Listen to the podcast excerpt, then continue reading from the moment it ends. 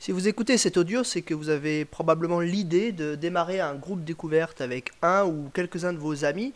Et hum, le but là de cette petite série de quatre audios, ça va être de vous préparer, de vous donner quelques, quelques outils, quelques idées pour animer cette, ce, ce, groupe découverte. Le but donc qu'on poursuit en tant qu'Église, c'est de hum, que chacun soit prêt, équipé, à euh, préparer et à dispenser un de ces petits groupes découvertes parce que je crois et nous croyons que c'est beaucoup plus efficace de, d'être soi-même avec un ami ou deux amis ou trois amis que de faire quelque chose en église où c'est difficile d'inviter quelqu'un.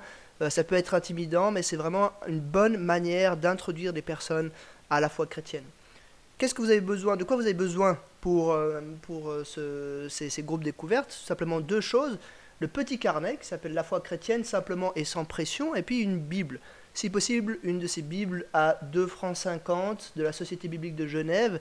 C'est la version second 21, c'est facile à comprendre. Et puis j'ai mis les numéros de page euh, pour que les gens puissent facilement. Dans, dans le carnet, j'ai mis les numéros de page pour que les gens puissent facilement naviguer dans la Bible. Prenez ça pour vous-même, mais surtout donnez ça aux personnes avec lesquelles euh, vous allez euh, faire ces études bibliques. Comme ça, les gens auront les questions, vous pouvez les encourager à préparer euh, les études avant de vous rencontrer, et puis en plus donner-leur une Bible, comme ça sera l'occasion pour eux d'avoir une Bible complète, et puis d'être de, d'être dans la même euh, version de la Bible avec eux. Quelques mots par rapport à la philosophie. Euh, comme c'est dit dans le titre, hein, le but c'est de présenter la foi chrétienne simplement et sans pression. Simplement, ça veut dire qu'on ne veut pas faire de la haute théologie, on veut pas rentrer dans des débats un petit peu stériles, mais on veut simplement présenter la foi chrétienne. Il se peut que les personnes vous, vous poussent dans des retranchements, vous essaient de vous lancer sur des débats un peu secondaires. Arrêtez-les.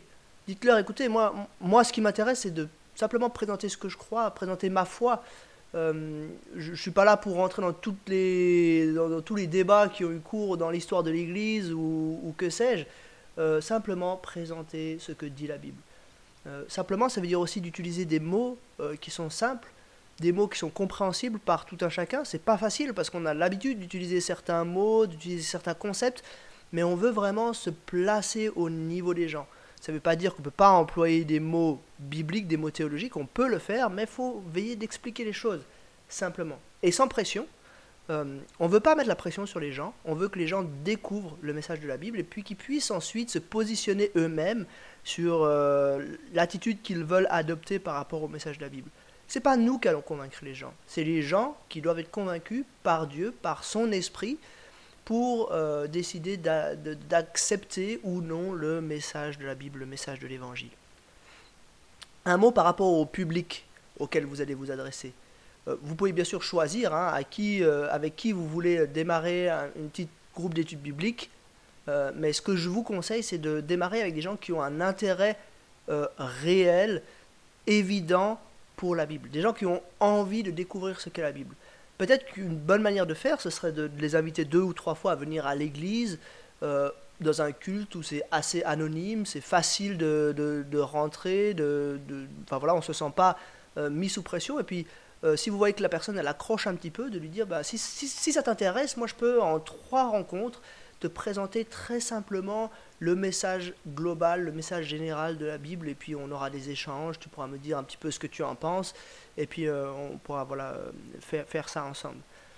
Ça me semble difficile quand même de démarrer avec quelqu'un qui n'a pas d'intérêt un groupe d'études bibliques parce que simplement la personne va vous dire mais moi c'est pas mon truc quoi j'ai pas j'ai pas d'intérêt avec ça euh, je, vois pas pourquoi euh, je commencerai un groupe d'études bibliques donc moi, il me semble que le mieux, c'est peut-être d'inviter les gens déjà à des rencontres, peut-être à une soirée louange, euh, peut-être à, voilà, à, des soirées questions à Dieu, à que, sais-je. Euh, ce serait une première approche, une première amorce. Puis ensuite, peut-être l'inviter deux, trois fois à un culte pour qu'elle découvre hein, ce que ce que c'est. Et puis après ça, de lui dire, ben voilà, si, si, ça te dit, on, démarre une petite série d'études bibliques. Là, on présente seulement la foi chrétienne. Après ça, il y aura un deuxième petit cours qui parlera de la, de la vie chrétienne, un petit peu des éléments fondateurs, les éléments de base euh, de ce que devrait vivre un disciple de Jésus. Mais ici, le but, c'est simplement vraiment de présenter l'évangile de manière très très simple. Si vous avez un collègue, un ami qui a déjà posé plusieurs fois des questions et puis que là vous vous sentez à l'aise, même s'il est peut-être jamais venu à l'église, euh, allez-y. Euh, vous pouvez lui proposer, lui dire, bah écoute, euh, si, si, j'ai vu que tu avais un intérêt pour la Bible, si tu veux, on a un matériel avec notre Église, ça, ça permet de, de, connaître le contenu de la Bible de manière très simple. Si tu veux, on peut faire ça ensemble, c'est trois rencontres, on se prend un café, on, lit un petit morceau de la Bible ensemble et puis on, on découvre ce que la Bible enseigne. Quelques mots par rapport à la préparation. Euh, bien sûr, vous préparez comme vous voulez à ces études bibliques, mais euh, je donne juste quelques, quelques idées. Premièrement, n'ayez pas peur. La Bible est puissante, la Bible est compréhensible, donc allez-y, euh, lisez le texte, lisez les questions, répondez pour vous-même aux questions, et puis, euh, allez-y plein de confiance que si Dieu le veut, il opérera une transformation dans le cœur des personnes. Donc, n'ayons pas peur de faire ça. Mais en même temps, prenons le temps.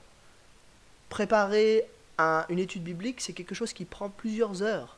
Donc, euh, moi, je vous conseille de ne pas aller comme ça, euh, sans préparation, vers votre ami, parce que vous allez être pris au dépourvu, et puis il va le sentir, et puis vous allez être mal à l'aise, il va être mal à l'aise, mais prenez 2-3 heures les jours avant pour vraiment bien vous préparer, connaître bien le texte, euh, bien vous imprégner des questions pour avoir des éléments de réponse euh, pour cela. Une chose aussi, c'est n'ayez pas peur des questions de la personne.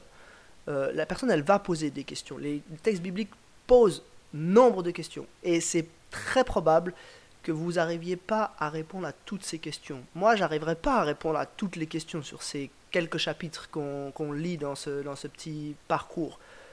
Donc, essayez pas d'inventer de, des réponses, mais simplement, vous pouvez dire à la personne, moi, je ne sais pas. Euh, encore aujourd'hui, tous les théologiens, il n'y a aucun théologien qui connaît toutes les réponses. Donc, euh, si tu veux, on peut poser la question à quelqu'un qui connaît un peu mieux, on peut essayer de, se renseigner d'une manière ou d'une autre, mais simplement, n'ayez pas peur des questions de l'autre. Prenez-les, discutez-en, essayez de trouver des réponses, et puis essayez d'avancer avec la personne. Quelques mots par rapport au déroulement maintenant des, rencontres elles-mêmes. Euh, ce que j'aimerais vous dire, c'est vraiment privilégier l'interaction. On est dans un temps où les gens ont souvent pas beaucoup de relations, et c'est une belle chose dans notre génération de simplement prendre le temps avec les gens, d'être là, de discuter avec eux, soigner le, le, le, décor, je sais pas, donner rendez-vous à la personne dans un, dans un café sympa, ou bien chez vous, vous faites des petits biscuits, euh, euh, que sais-je, mais voilà, euh, soignez vraiment le cadre, demandez des nouvelles, discuter un tout petit peu de, de, voilà, de, ce que la personne a vécu dans la semaine ou dans la journée. Soyez aussi plein de compassion, peut-être que la personne va vous, vous dire des choses peut-être difficiles qu'elle vit, ou que sais-je. Mais voilà, soyez vraiment à l'écoute. Euh, c'est important, parce que comme j'ai dit, on est dans une, dans une euh, génération où on ne parle pas beaucoup, et c'est une, bonne chose de, de, se sentir en confiance, de pouvoir euh, développer une amitié. Le but, c'est pas juste de convaincre des gens de, de notions théoriques, c'est de vraiment développer, vivre une relation qui sera une sincère amitié avec ces personnes. Et puis, soyez pas bloqué par votre préparation en amont. Euh, vous avez passé quelques heures à vous préparer, vous avez un contenu, mais soyez pas bloqué par ça. Euh, il ne faudrait pas que ça se transforme en un monologue où vous voulez absolument dire tout ce que vous avez prévu de dire. La personne va peut-être vous surprendre avec des questions, des notions euh, auxquelles vous ne vous attendiez pas. Essayez quand même d'aller avec le contenu que vous avez préparé, mais soyez vraiment flexible pour, pour, ces, rencontres. Voilà, un mot par rapport au contenu. Le contenu de ce, de ce cours, c'est trois rencontres qui suivent un plan euh, classique. Euh, depuis la réforme, ce plan il a été largement, largement utilisé. Première étude, création. Deuxième étude, chute. Troisième étude, rédemption. À chaque fois, on lit juste une section de la Bible. On lira d'abord Genèse 1 et 2, ensuite Genèse 3 et ensuite Romains 5. J'ai fait exprès de ne pas prendre des, petits versets partout dans la Bible parce que ça perd les gens. Mieux vaut que les gens soient vraiment focalisés, concentrés sur une chose, sur un élément de la Bible, et puis qu'ils apprennent bien à lire ça.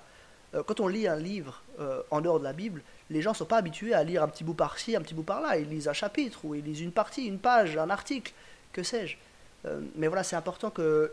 Enfin, c'est une bonne chose, je pense, que les gens soient familiers avec une petite partie de la Bible. Peut-être ça va leur donner envie de lire plus.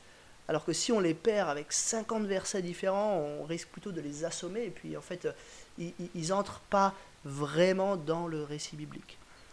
Création, chute, rédemption, c'est aussi euh, c'est narratif. C'est comme une, pièce dramatique. Il y a une situation initiale, la création, un problème qui intervient, la chute, et puis une résolution à ce problème qui s'appelle la rédemption. Euh, Dieu l'a voulu ainsi, parce que Dieu nous a fait sensibles aux histoires, et du coup, Dieu nous a révélé euh, le plan de salut sous forme d'une histoire. Parce que ça s'est passé sous forme d'une histoire, bien sûr, c'est historique, toutes ces choses, mais aussi parce que c'est facile à intégrer. Vous pouvez dire à la personne, c'est juste trois points qui résument notre foi. Il y a beaucoup de choses à dire derrière ces trois, points et vous allez vous en rendre compte au fil de ces trois euh, études bibliques. Mais malgré tout, c'est un plan qui est très simple, facile à comprendre pour n'importe qui. Donc voilà, euh, oubliez pas la prière, passez du temps dès maintenant à prier pour, euh, pour ces rencontres, que Dieu vraiment les utilise et euh, je, vous, dis à tout à l'heure pour euh, la deuxième étude sur la création.